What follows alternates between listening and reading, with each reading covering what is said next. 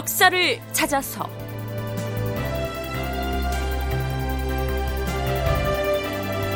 제 522편 김종선은 안평대군과 손을 잡았는가? 극본 이상락 연출 김태성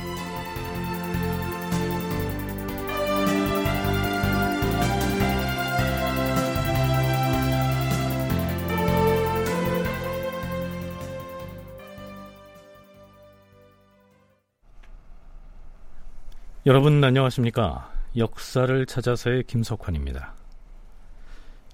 서기로는 1452년에 해당하는 단종 즉위년에 조선에서는 명나라 황제에게 고명사신을 파견하게 되는데요. 이 사신 자리를 놓고 의정부 원로 대신인 김종서와 단종의 큰 삼촌인 수양대군 그리고 그 바로 아랫 동생인 안평대군 이 셋이 서로 자신이 가겠다고 나서는 바람에 한바탕 다툼이 일어나게 됩니다. 결국 수양대군의 고집이 통해서 그가 북경에 가는 것으로 결정이 납니다. 근데 여기서 잠깐.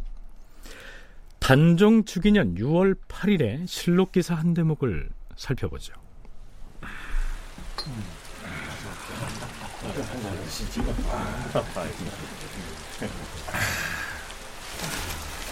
자, 이 모처럼 비도 오고 하여 내가 시안수를 완성하였어. 을풀터인이 들어보시오. 하늘의 기상은 청명한 날이 적고 우리네 인생은 변고가 많구나. 누가 후세를 기다린다고 말하던가 세월 따라 몸만 늙어가니 이 일을 장차 어찌하리? 절창이시옵니다. 어디 제가 대군 마마의 시구를 받아뵙겠습니다. 밝은 해는 어느 때나 나올고 유유자적하다 늙는 것을 어찌할 수 있으리. 그런데 이때 비가 그치고 거짓말같이 날이 갭니다. 그러자 이 용이 다시 이렇게 읊습니다. 작은 해 아름다운 빛이 있으니 만물이 광채를 더하네. 어느 때나 햇빛이 커져서 밝고 밝게 사방에 빛을 고 아, 과연 대군 마마의 시인은 그 의미가 심장하옵니다. 무슨 말씀을 하는 것이오? 시는 그저 시일 뿐인 것을.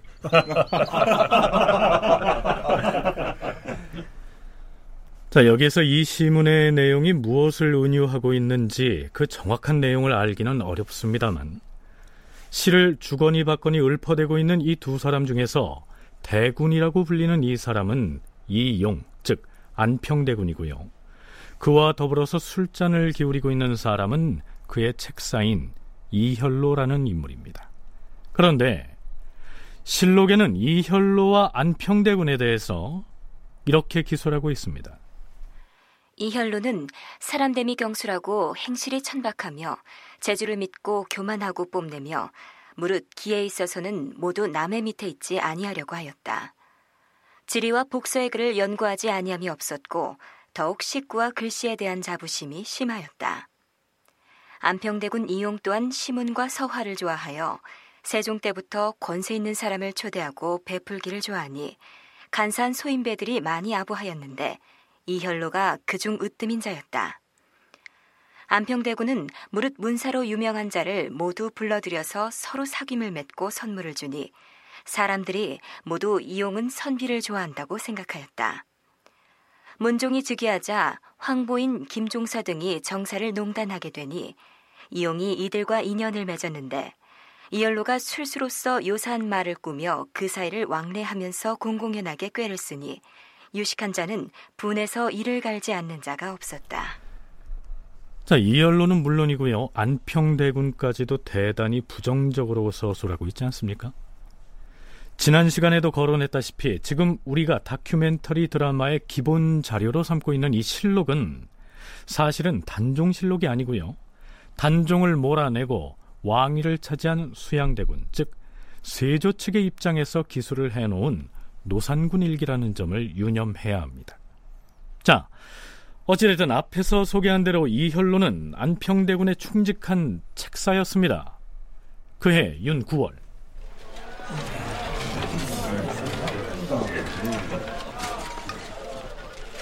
자 이곳이 어디냐 하면요 지금의 경기도 구리시에 있는 문종의 산소 즉 혈릉을 조성하는 공사장입니다. 여기에 모인 사람들이 어떤 면면인지 노산군 일기에 해당 대목을 살펴보죠. 수양대군이 이용, 황보인, 김종서, 강민경 등과 더불어 살릉의 역사를 살폈다. 임금이 환관 엄자치편에 술을 보내 위로하였으며 아울러 군인들에게 술과 고기를 하사하였다. 이때 이현로가 살릉도감 장모가 되었는데 이용, 황보인, 김종서 등에게는 모든 행동에 있어서 아첨을 다하고 세조에게는 보이지 않게 태도가 거만하며 방향무인하였다. 다시 설명을 하자면 문종의 능을 조성하는 공사를 살펴보기 위해서 현장에 모인 사람들을 보면 왕의 삼촌들로서 치열한 세력 경쟁을 하고 있던 수양대군과 안평대군을 비롯해서 어린 단종을 보필하면서 실질적인 권력을 쥐고 있던 의정부의 황보인과 김종석까지 현장에 가 있었으니까요. 당대 조선 조정의 실세들이 모두 한 자리에 모여 있었던 셈이죠. 그런데 바로 그 문종의 능조성공사에 대한 감독 책임을 맡은 살릉도감 장군은 안평대군 이용의 책사인 이혈로였습니다. 수양대군은 살릉조성 현장에 갔다가 총책임자 격인 이혈로로부터 제대로 대접을 못 받았다고 생각해서 대단히 화가 났던 모양입니다. 드디어 한양 도성으로 돌아왔는데요. 지금 당장 가서 그절 잡아오도록 하라! 문제의 그 이혈로가 수양대군 앞에 불려옵니다.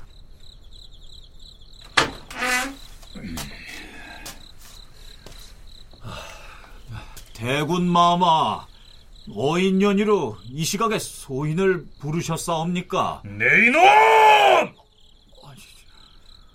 내가 네 놈을 부른 까닭을 정녕 모른다는 말이야? 저, 소인은 잘 모르겠사옵니다. 오늘 선왕의 살릉 현장에서 그따위 태도를 보이거든 스스로 죄가 없다고 말하는 것이냐? 저 소인은 살릉도감 장무로서 그 임무를 소홀히 한 적이 없사옵니다. 여봐라! 예. 저놈을 땅바닥에 엎드리게 하고 볼기를 쳐라! 아, 저, 저, 저, 저, 대군 마마! 왕실의 총칙께서 어찌 죄 없는 조사에게 사사로이 형벌을 내리려 하십니까? 저놈을 매우 쳐라! 대군 마마! 대군, 아! 아! 아! 아! 내가 니놈의 죄를 알려줄 터이니 똑똑히 듣거라. 니놈이 망령 등의 화복을 말하면서 안평에게 아부를 했으니 그 죄가 하나이고 몰래 혀를 놀려 우리 왕실의 고륙지간을 이간절하였으니 그 죄가 둘이다. 니놈의 죄가 지극히 막중하리 죽여도 아깝지 아니하다. 내 오늘 너를 치는 것은 나의 사사로운 노여움이 아니다. 조사는 비록 작은 예일지라도 욕보일 수 없는 것인데 니놈은 안평의 집에서 말고빼나 잡는 마졸이 아니다냐? 내가 이런 까닭으로 매를 치는 것이다. 대군 마마 억울하옵니다. 뭐하라? 그래도 이놈이! 여봐라! 어디 말채찍을 이리 당장 가져오너라! 너는 안평의 마졸이니 어디 채찍 맛을 좀 보거라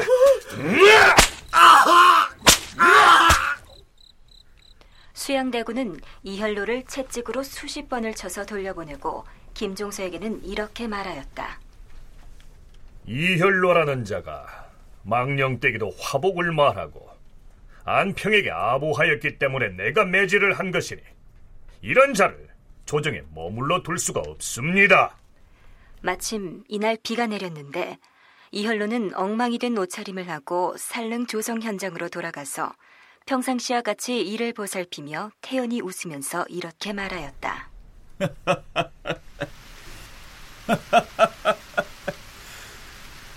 뭐 내가 이 나라의 왕자에게 매를 맞았으니 그게 뭐 부끄러울 것이 있겠는가?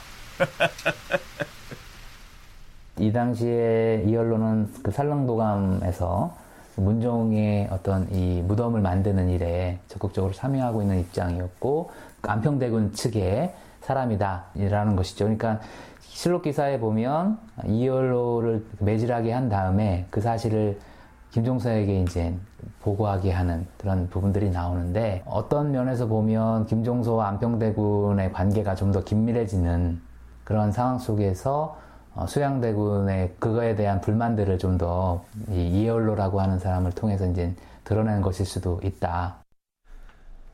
서울대 규장각 한국학연구원 송웅섭 선임연구원의 얘기를 들어봤습니다. 앞에서 이혈로에 관련된 기록 중에서 그가 지리와 복서에 능하다는 말이 나왔지요.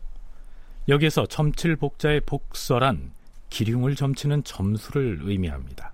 그러니까 풍수지리와 점술의 일가견이 있었다는 뜻이죠. 수양대군이 그를 때리면서 망령되게도 화와 복을 말했다라고 했는데요. 이혈로는 문종의 능자리를 찾으면서 경복궁 뒤쪽에 백악산 뒤에다가 궁을 지어야 한다고 주장하면서 이렇게 발언을 합니다. 백악산 뒤에다 궁을 짓지 아니하면 정룡이 반드시 쇠하고 방룡이 반드시 일어날 것입니다. 여기에서 발을 정자의 정룡은 직계 종손인 단종을 일컫고요. 방룡이란 방계를 일컫는 말이니까 곧 수양이나 안평 등의 대군을 가리키는 말이죠. 만일 이때쯤에 수양이 왕위를 노렸다면 이헐로에게 자신의 속셈을 들켜버린 셈이 됩니다. 또한 자신이 북경에 가는 동안에 이열로의 말대로 백악산에 궁을 짓기라도 하면 방계로서 왕위를 노리고 있는 자신의 희망이 물거품이 될 것이기 때문에 어떻게든 사행길에 나서기 전에 이열로를 조정해서 몰아내고 싶었던 것입니다.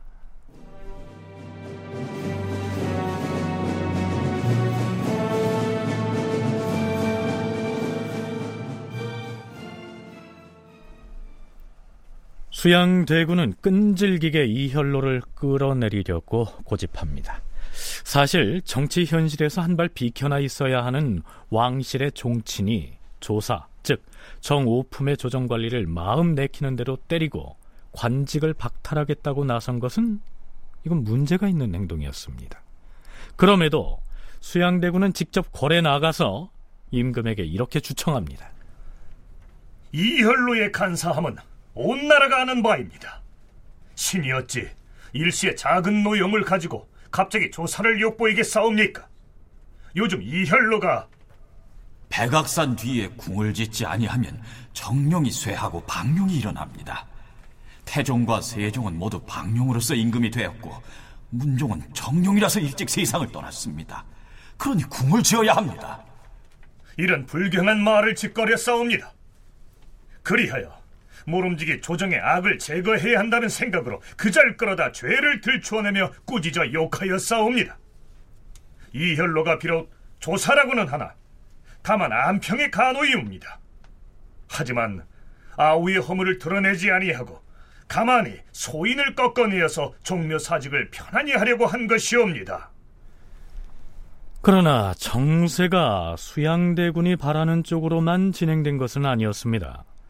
일부에서 수양대군 편을 들어서 이혈로를 탄핵해야 한다는 주장을 하기도 했지만 대관들이 수양대군의 행위를 비판하는 상소를 올리는가 하면 영의정 황보인은 수양대군을 사적으로 만났을 때 은밀하게 이렇게 권합니다.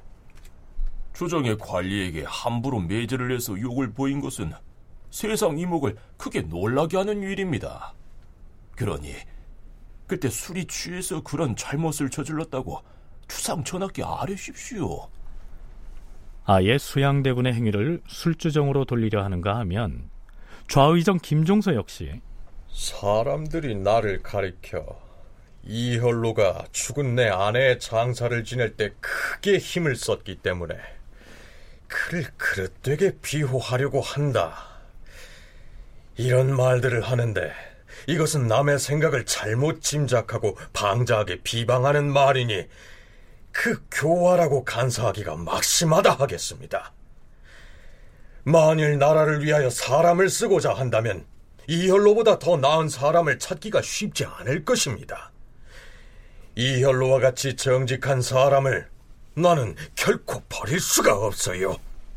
이러한 반응을 보인 것이죠. 그런데 노산군 일기에는 수양대군 측이 어떤 계산을 하고 있는지를 드러내고 있기도 합니다.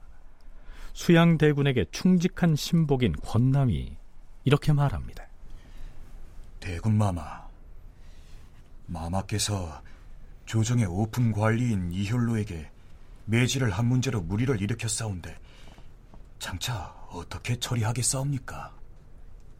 내가 북경에 나아갈 날이 가까운데 이혈로의 방자함이 더욱 심하여 그 형세를 차단하기가 어려우므로 그에게 죄를 씌워서 다스리려고 하였던 것이다.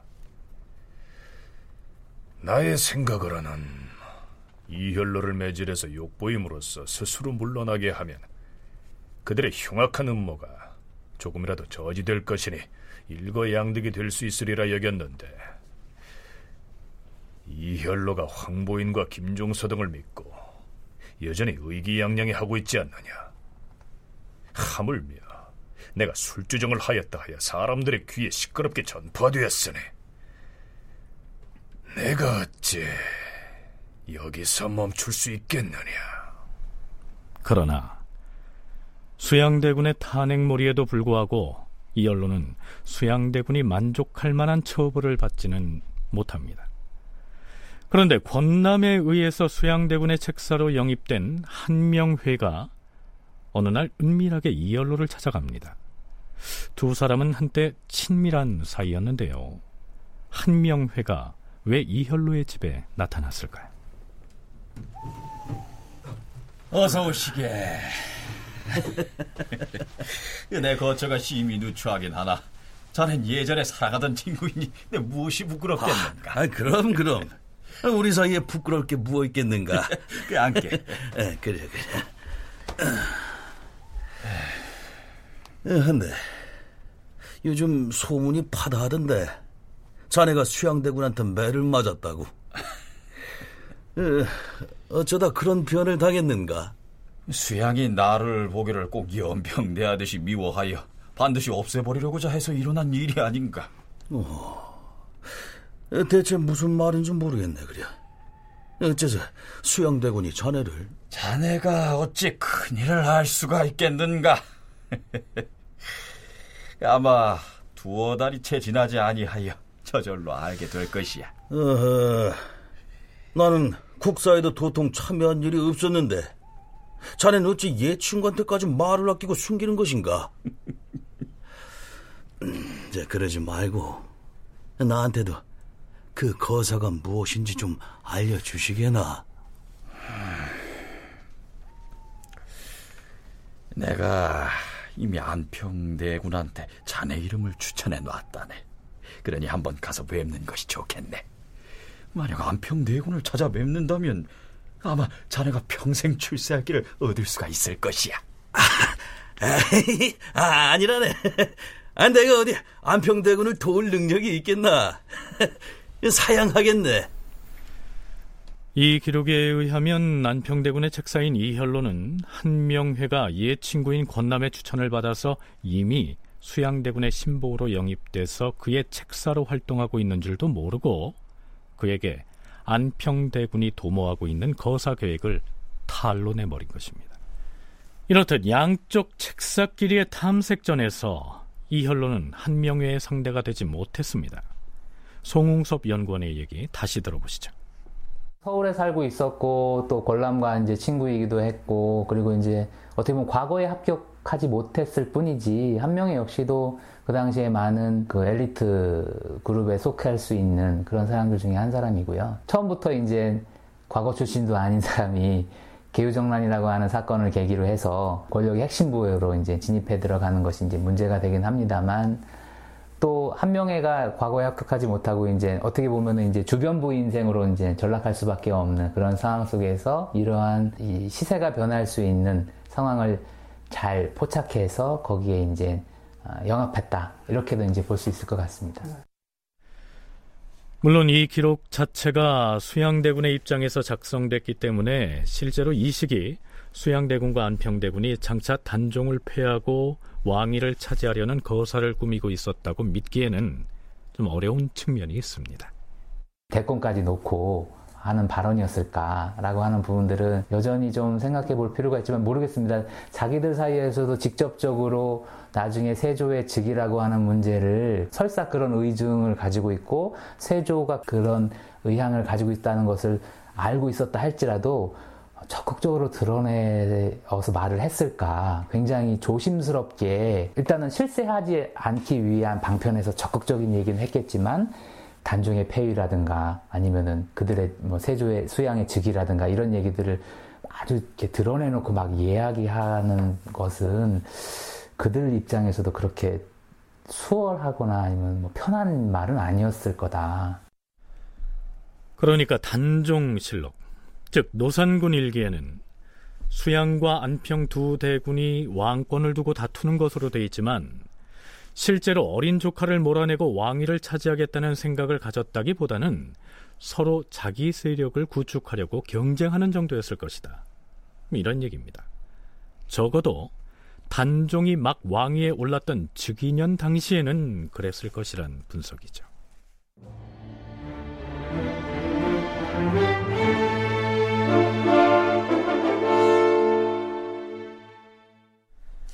자, 그럼 이번에는 12살에 즉위한 어린 단종이 정사를 어떻게 처리했을 것인지, 그리고 이 어린 국왕을 보필하던 김종서와 황보인 등 의정부의 대신들의 영향력은 어느 정도였을지를 짚어보도록 하겠습니다.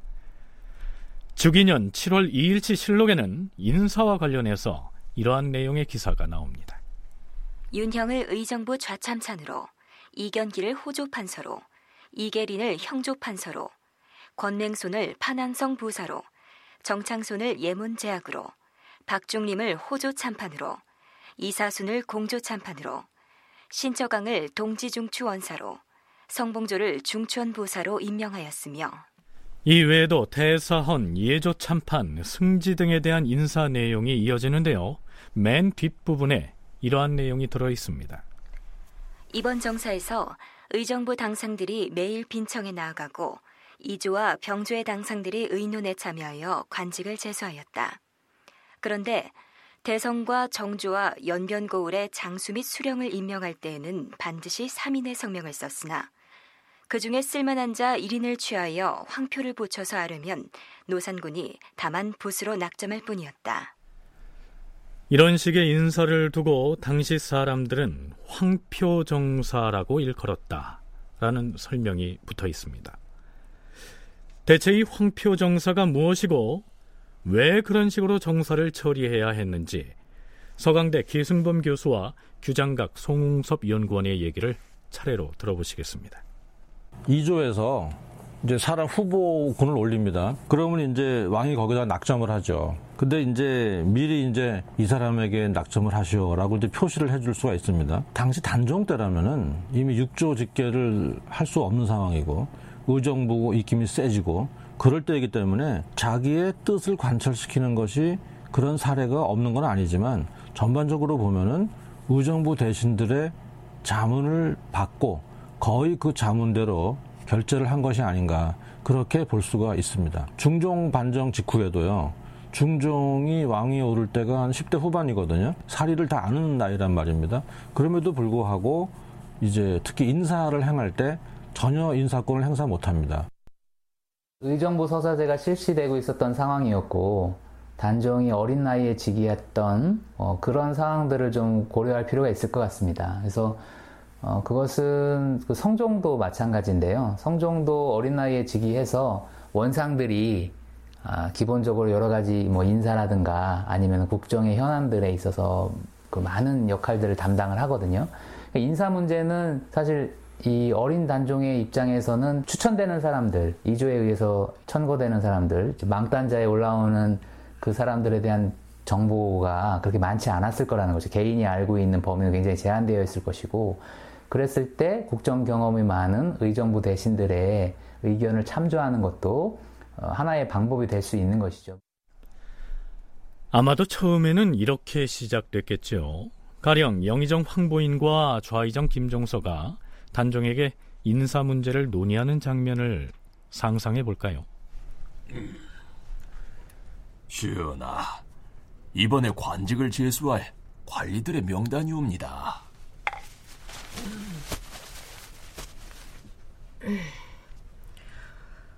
어, 여기 적혀 있는 관직 후보 명단은 어떻게 작성된 것입니까? 예, 전하. 먼저 문관의 경우 2조의 당상들이 그리고 무관의 경우 병조의 당상들이 의논을 하고 해당 관직의 적임인지를 검증하여 싸우며 다시 의정부의 논의를 거쳐서 벼슬 하나마다 후보자 세 사람의 이름을 적어 전하께 올린 것이옵니다. 주상 전하께서 추천에 올린 산망 중에서 적임자를 골라 낙점을 하시면 임명 절차를 진행하겠사옵니다. 헌데 과인이 아직 나이가 어려서 여기 올라 있는 후보자들의 면면을 잘 알지 못합니다.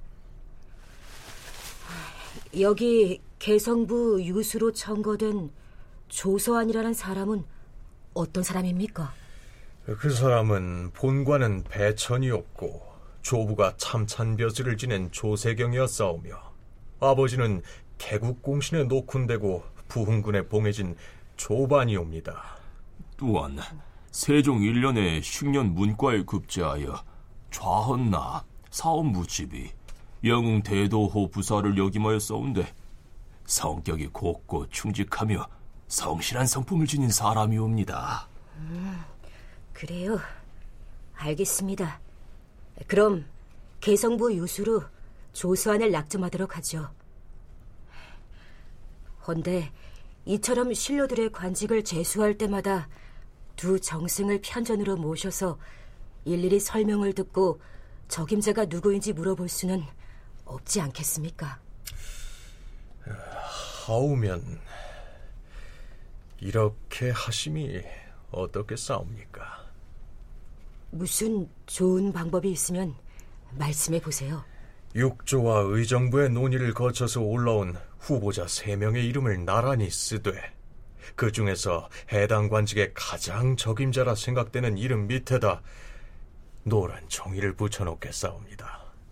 전하께서는 노란 종이가 붙어 있는 이름자 위에다 붓으로 낙점을 하시옵소서. 그럼 당분간은 그런 방식으로 정사를 처리하겠습니다. 이것이 바로 그 유명한 황표 정사입니다. 쉽게 얘기하면 임금이 어려서 물정을 모르니까 관리를 임명할 때 의정부 대신인 영의정 황보인과 좌의정 김종서가 의중에 있는 인물 이름자 밑에 노란 종이 표식을 붙여놓으면 어린 임금은 그 이름 위에다가 붓으로 낙점을 하는 방식으로 결제를 했던 것이죠.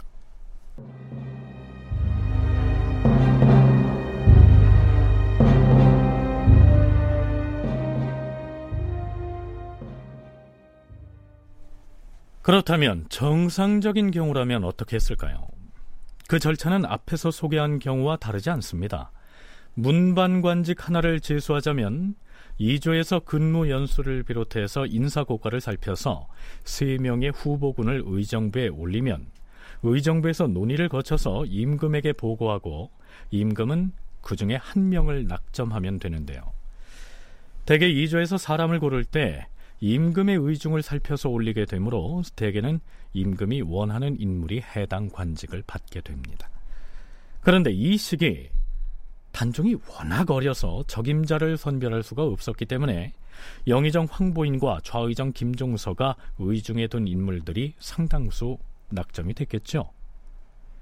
이 황표정사는 그렇잖아도 의정부 대신들을 견제하고 있던 수양대군에게는 비판의 대상이 됐겠죠.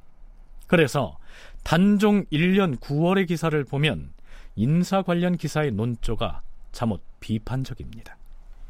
김문기를 형조 참판으로, 신자수와 김계를 첨지 중추원사로, 윤삼산을 판통례문사로, 이연을 사헌부 장령으로, 신자승을 예조 정랑으로, 박건순을 사헌부 지평으로, 박금손을 종묘서승으로, 우효강을 황해도 관찰사로 임명하였다. 그런데 이들 중에서 윤삼사는 황보인의 사돈집이고 박금소는 김종서의 사위였다. 정부 대신을 관직에 제수할 때면 벼슬 하나에 세 사람의 후보자를 전망하고서 쓰고자 하는 자의 이름 아래에 표를 달았으므로 조정 여론이 그르게 여겼고 어린 임금도 그 잘못을 알고 못하게 한 것이 오래였는데 황보인과 김종서가 이때까지 황표를 썼던 것이다.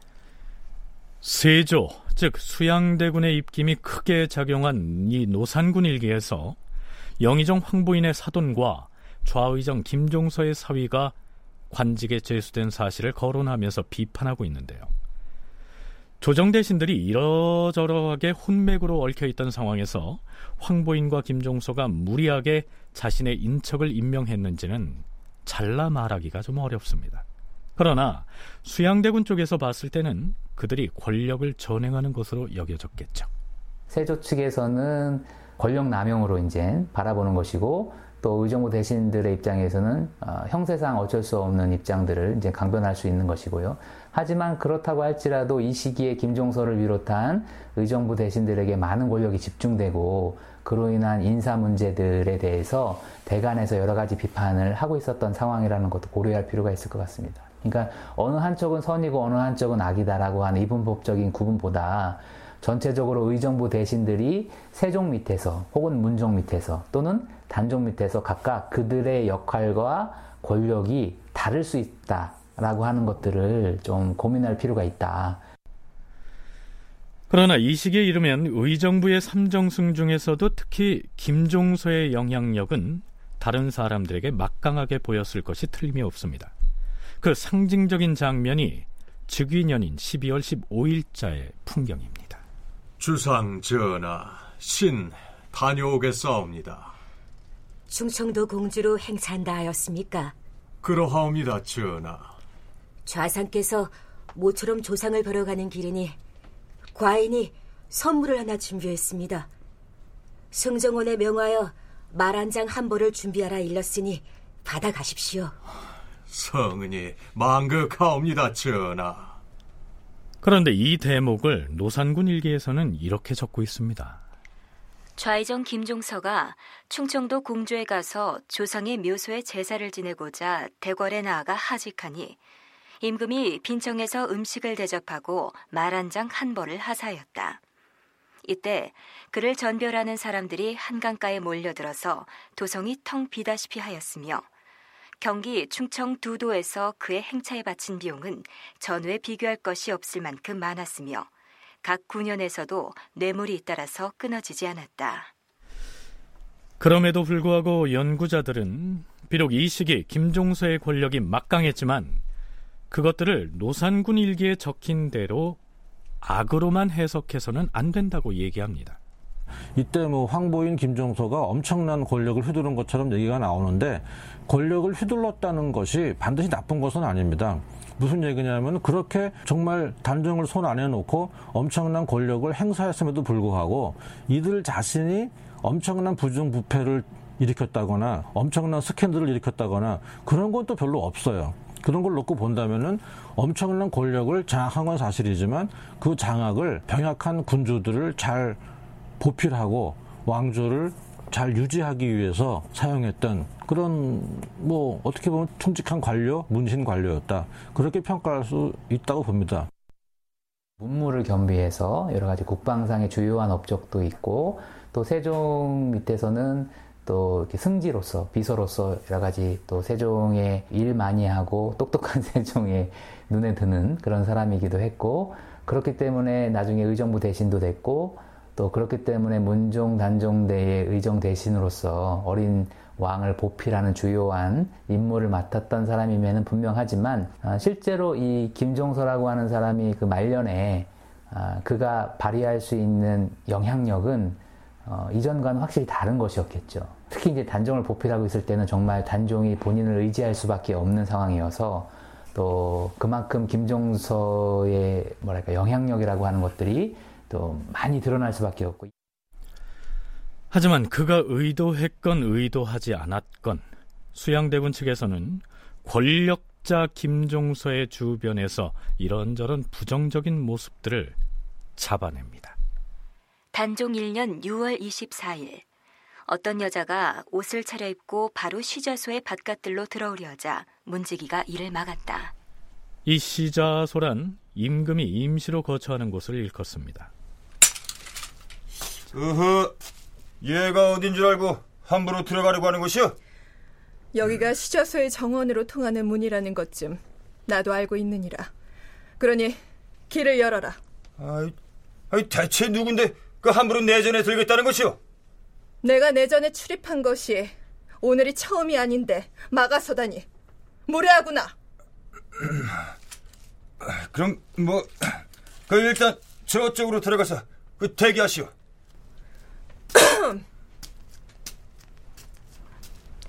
그 여자는 문을 통과하여 궁궐의 바깥 정원에서 서성거리고 있었는데 이때 임금의 영을 받드는 승전 기면이 마침 이것을 보고 문지기에게 나가서 호통을 쳤다. 저 여자는 대체 어떤 여자인데 들어오게 했느냐? 너희들은 이곳이 자빈들의 출입이 엄격히 통제되는 것이란 사실을 모르느냐? 제자를 당장 끌고 오너라! 그랬는데 여자의 몸종이 울면서 승정원에 이렇게 고합니다. 저는 잡혀간 그 여자분의 몸종이옵니다. 그 여자분은 좌의정의 첩으로서 연지동에서 어머니를 뵙고 지나가는 길에 여기에 들렀는데 문지기들이 막아서 결국 들어가지 못하고 곧바로 승정 황간에게 잡혀서 지금 공문을 받고 있사옵니다. 살려주시옵소서. 임금이 거처하는 궁궐을 함부로 출입하려다가 소동을 일으킨 그 여자는 다름 아닌 좌의정 김종서의 첩이었던 것입니다. 이런 사례뿐만이 아니라 노산군 일기에서는 김종서가 자신의 아들인 김순규에게 좋은 보직을 주고 또한 진급도 시켜주었다는 점을 들어서 김종서가 사사로이 권력을 농단했다고 비판하기도 합니다.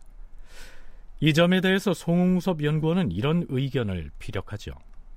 그 아들의 그 인사 문제라든가 이런 것들은 또 이렇게도 생각해 볼 수 있을 것 같습니다. 어디나 어떤 관행이라고 하는 정당한 방법과 또 거기에 부합하는 인사가 그 항상 그 인선이 되어야 된다는 그런 원칙들이 있지만 늘 있거든요. 보면은 누구의 줄을 탄다든가 아니면 왕비나 왕실에 어떤 입김이 있었다든가 이런 거는 없을 수가 없거든요. 지금도 없지 않아 있듯이 그러한 부분들이 김종서가 가지고 있는 영향력과 또는 그러한 것들을 굉장히 극단적으로 부도덕하게 볼 수밖에 없는 이 수양 측의 입장들, 관료제가 운영되는 과정에서 나타날 수밖에 없는 그런 한계들을 인식을 하면서 또 김종서가 이, 이 시기에 권력을 갖고 있었던 어떤 그런 측면도 인식을 해야 되고 김종서가 이 시기에 가장 강력한 권력을 가지고 있었기 때문에 파생할 수 있는 문제들이 아니었을까요? 그가 그 권력을 현저하게 부당하게 사용했느냐 하는 점은 따로 생각을 해봐야겠죠.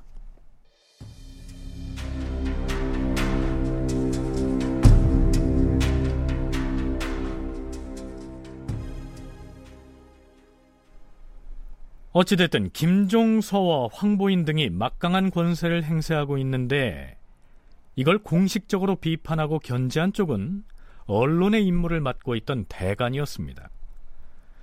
김종서를 필두로 한 의정부 대신들이 아주 작은 일까지 일일이 관여하자 사헌부에서 시비를 따지고 나선 것입니다. 주상 전하, 대저 의정부 대신의 직분이 무엇이옵니까? 도리를 논하고 나라를 경영하고 의명을 섭리하며 아래로 백관들을 통솔하는 일을 맡을 뿐 영세한 일에 이르러서는 친히 감독하는 것이 불가하옵니다. 더구나 전하께서 즉위하여 친히 정사를 보지 않고 계신 사이에 큰일 작은 일 할 것 없이 모조리 의정부에 자문을 하니 이는 마땅치가 않사옵니다. 사소한 일까지 의정부에서 세세하게 간섭하지 말라. 이런 상소문이죠. 이러한 상태에서 수양대군 측에서는 거사를 위한 계획을 착착 추진하고 있었습니다. 계유 정난이 일어나기 직전인 단종 1년 9월 25일 영의정 황보인의 집에서 부리는 가동이 어느 날 권남의 집 종인 계수를 만나서 얘기를 나눕니다. 황보인의 가동이 수양대군의 충복인 권남의 집종 계수에게 먼저 말을 겁니다. 우리가 비록 짐승 가죽이나 벗겨서 손질하는 천민이라고 해도 나란 일이 어떻게 돌아가는지는 알아야 할 거 아니냐? 아이고 참. 아, 우리 같은 사람이 나란 일을 어찌한단 말이냐? 그 내 말 잘 들어봐. 어? 내가 모시는 주인이 누군지 모르지? 모르긴 왜 몰라. 네 주인이 바로 일인지야 만인지상이라는 그 영의정 날인데. 그런데 너희 집 주인이 왜? 우리 집 주인인 영상 대감이 말이야. 응. 좌의정 김종서 대감을 비롯해서 여러 재상들과 은밀하게 모여서 의논을 했는데 무슨 의논을 어떻게 했는데? 장차 임금을 패하고 그 대신으로 안평대군을 세워서 새 임금으로 삼으려 한다는 거야. 지금 뭐라고 했어? 어린 임금을 쫓아내고 안평대군을 세운다고? 아 그래 틀림없다니까. 그 거설 언제 하는데? 그, 돌아오는 10월 12일 아니면 어. 22일로 나를 잡아서 청했어. 그게 정말이야? 아 그런데 그 임금을 몰아내고 안평대군을 새 임금으로 만들려면 군대를 움직여야 될 텐데 어, 어떻게 하겠다는 말은 없어서? 물론 그 말도 들었지. 자, 황보인의 가동이 전한 바에 따르면 영의정 황보인과 안평대군 사이에 병력을 차출하는 계책에 대해서 이러한 대화를 나누었다는 것입니다. 영상, 아무래도 군사를 움직이려면 계책을 잘 세워야 할 터인데 어떤 꾀를 써서 군사를 얻을 수 있겠습니까? 음, 지금 주상 전하가 임시 거처에 머물고 계시지 않습니까? 그렇죠. 창덕궁의 공사가 끝나야 이어를 하도록 돼 있죠. 임금에게 이어할 날이 급박한데 수리하는 일이 늦다고 아리어서 창덕궁 수리하는 인부 조달을 명분으로 외방의 군인 수천 명을 불러 이명민으로 하여금 거느리게 하면 될 것입니다. 어, 그거 참 좋은 계책입니다. 근데 그 군사만으로 될까요? 그뿐만 아니라 비밀리에 황해도와 충청도 두 도에서 해안에 주둔하고 있는 군사를 징집해 배로 싣고 마포 나루에 대면 대군께서는 새벽을 틈타 거느리고 들어와 이명민이 이끄는 군사와 합세하시면 될 것입니다. 그러면 뜻을 이룰 수가 있어요. 헌데 군사들을 창덕궁 수리공사를 내세워 징발한다면 무기를 가지고 오지 못할 터인데 무기 조달이 문제가 아닙니까? 그 역시 손을 써놓았습니다. 아... 윤초공과 조번으로 하여금 궁기감에 있는 병장기들을 꺼내서 안평대군 마마의 집으로 비밀리에 운반하고 또 거사하는 날짜를 맞춰서 병기를 추가 공급하도록 제가 조치를 해두었습니다. 좋습니다. 그렇게 추진하죠. 헌데 이 일은 절대로 비밀이 새나가지 않게 해야 합니다. 여부가 있겠습니까? 쉿. 자, 우선 이처럼 중요한 국가 변란에 관한 이야기를 집에서 부리는 천한 종이 그것도 아주 자세히 듣고서 역시 상대편의 종한테 그것도 매우 상세하게 전해줬다는 점이 요즘 억지스러운 설정으로 보이지 않습니까? 어, 수양대군 자기가 이제 무력 행사를 해야 되는데 그 명분을 만드는 거죠. 근데 가장 명분으로 좋은 게 뭐냐면은 왕위를 노리는 자가 있어서 내가 먼저 너무 급하기 때문에 어쩔 수가 없이 내가 먼저 친다. 엮는 거거든요. 그러니까 김종서가 굳이 이미 자기가 손 안에 올리고 있는 단종을 독점하고 있는데 굳이 그 왕을 패하고 안평대군을 새 왕으로 옹립할 하등의 이유는 없다고 봅니다. 그렇지만 수양다운 쪽에서는 자기의 거사를 명분을 만들기 위해서는 누군가가 보위를 노리는 행동을 하고 있다. 그래서 내가 너무 급해서 내가 먼저 치고 사후에 허락을 받는다. 계승범 교수의 얘기를 들어봤습니다. 김종서로서는 자신이 왕이 되는 역성혁명을 꿈꾼다면 모를까. 그러지 않을 거라면 현재의 상황이 최상의 상태라고 할 수 있겠죠. 왕위에 어린 임금이 있으나 중요한 국사를 결정하는 힘은 자신이 거머쥐고 있기 때문입니다. 그런데 그가 이 상황을 팽개치고 군사를 끌어다가 반역을 일으킨 다음에 임금의 둘째 삼촌인 안평대군을 새 임금으로 옹립한다. 그것도 목숨을 걸고 그렇게 해서 김종서가 얻을 것이 무엇이겠습니까? 이게 아무래도 좀 억지스럽지 않습니까? 송웅섭 연구원은 수양대군이 일으킨 개유정난의 결과만 놓고 보더라도 앞에서 두 가동의 입을 통해서 들려드린 그 내용을 신뢰하기가 어렵다고 얘기합니다. 결국 자기들의 거사를 합리화시키는 방향으로 주로 기술이 되어 있는데 그러니까 궁금한 것들이 한두 가지가 아닌 것이죠. 어떻게 보면은 전체적인 상황에서는 병권을 장악하고 있는 것은 오히려 이제 김종서와 이제 그와 연대하고 있었는 안평대군 쪽이라고 할 수 있는데 어, 근데 또 실질적인 성공은 수양대군 쪽에서 이루지는 않습니까? 그리고 이제 지금 계속 자기들이 기록하고 있는 것처럼 긴박하게 상황이 진행되고 있고 갈등이 첨예하게 이루어지고 있는데 일이 이루어지는 과정에서 너무 김종서가 허무하게 제거가 되는 이런 면모들도 그 남아있는 기록으로만 봐서는 납득이 잘 안 되거든요. 황보인의 집 종이 권남의 집 종에게 전한 내용처럼 김종서와 황보인과 안평대군이 거사를 일으키기 위해서 그처럼 대규모 군사를 동원할 계획을 치밀하게 준비했다면 수양대군이 정난을 일으켰을 때 무력 충돌이 일어나거나 최소한 저항의 흔적이라도 나타나야 할 텐데요. 김종선은 아무 저항도 못 해보고 일방적으로 당하고 말았으니 납득할 수가 없다는 것입니다.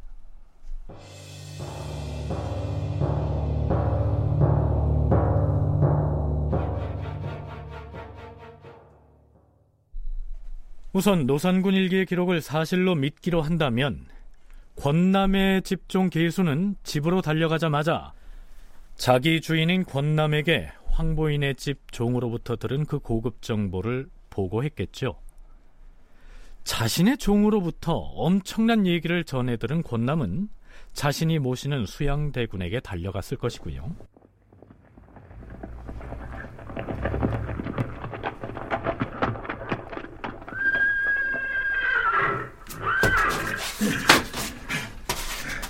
마마! 대군 마마! 큰일 났사옵니다, 대군 마마! 아니, 권남이 아닌가? 그래, 어서 들어오라. 권남은 수양대군에게 이 사실을 모두 설명하고 나서 이렇게 말합니다. 대군 마마, 이제 우리가 간사한 무리의 음모를 이미 다 알았으니 일이 매우 급박하옵니다. 어찌하여 손이 묶인 채 죽음의 현장으로 나가서 종묘사직을 저버리겠사옵니까? 원컨대 대군 마마께서는 큰 계책을 빨리 결정하셔야 할 것이옵니다. 잘 알았느니라.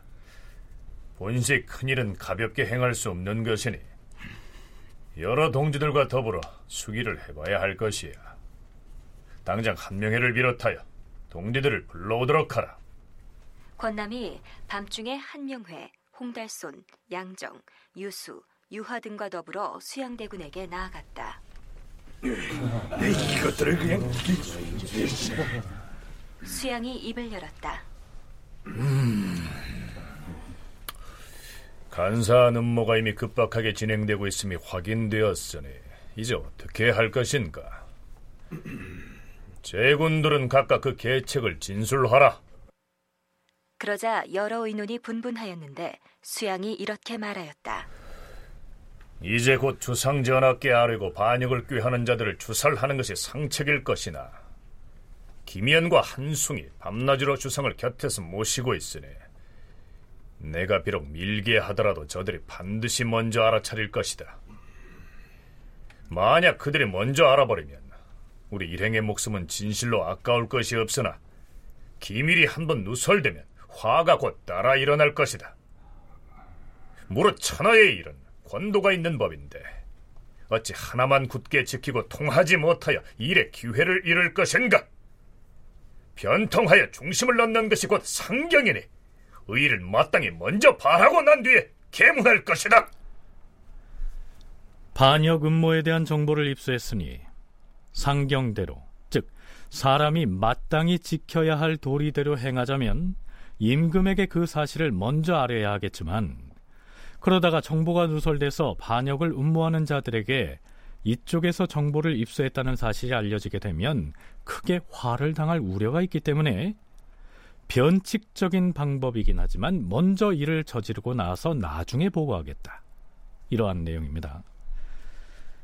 만일의 수양대군의 얘기와는 달리 이때 김종서나 안평대군 쪽에서 아무런 계획도 세우지 않았다면 수양대군은 자신이 정난을 일으키고 나서 그 정당성을 얻기 위해서 자신의 집 종이 황보인의 가동으로부터 들었다는 식으로 이야기를 꾸몄겠지요.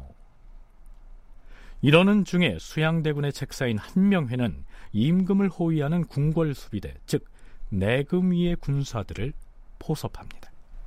유수, 양정, 유하 등은 본래 내금위에 속하였었는데 한명회가 여러 번에 걸쳐 은밀히 만나서 시사를 논하다가 드디어 수양대군이 의를 분발하여 떨쳐 일어나 백성을 구제할 뜻이 있음을 진술하니 유수 등이 모두 팔뚝을 뽐내면서 죽을 힘을 다하기를 원하노라라고 하였다. 그러자 한명회가 그들을 데리고 수양대군을 만났다. 자, 이제 수양대군이 거사를 결행하기 위한 수순을 착착 밟아가는 모습입니다. 그런데 그들은 자신들이 임금에게 보고하지도 않고서 그런 어마어마한 일을 신속하게 결행할 수밖에 없었던 그 정당성을 확보하기 위해 또 다른 일을 꾸밉니다. 한명회와 권남이 수양을 만난 자리에서 권남이 말하였다. 수양대군 마마께서 거사를 일으키고자 한다는 사실을 황보인이 알아차리고 비밀리에 김종서에게 편지를 보내서 이르기를 큰 호랑이가 이미 알았으니 어찌하겠소 하니 김종서가 이르기를 큰 호랑이가 비록 알았더라도 마침내 어찌하겠소 라고 했사옵니다. 큰 호랑이는 곧 대군 마마를 칭하옵니다. 우리들의 일이 이미 누설됐사오니 장차 어찌할 것이옵니까? 수양대군이 한참 동안 말이 없다가 입을 열었다. 저들이 비록 알았더라도 회의하기를 사흘, 경영하기를 사흘, 약속하기를 사흘로 하여 모두 8, 9일은 걸릴 것이니 만일 열흘의 기한만 넘기지 않으면 우리가 이길 수 있을 것이다. 그러니까 이런 기사야말로 어떻게 보면은 이제 그 본인들이 정변을 기획하고 있었던 그런 단초들을 이제 볼 수 있는 것이죠.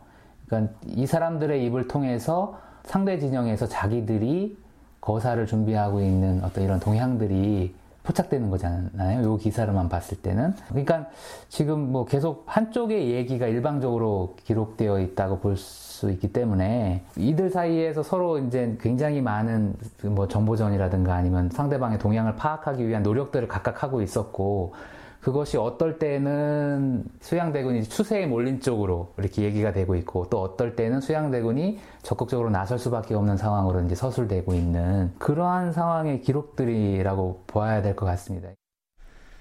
김종서 등은 아무런 움직임도 없는데 수양대군은 스스로 긴박감 넘치는 시나리오를 만들어 나갔던 것입니다. 다큐멘터리 역사를 찾아서 다음 주 이 시간에 계속하겠습니다.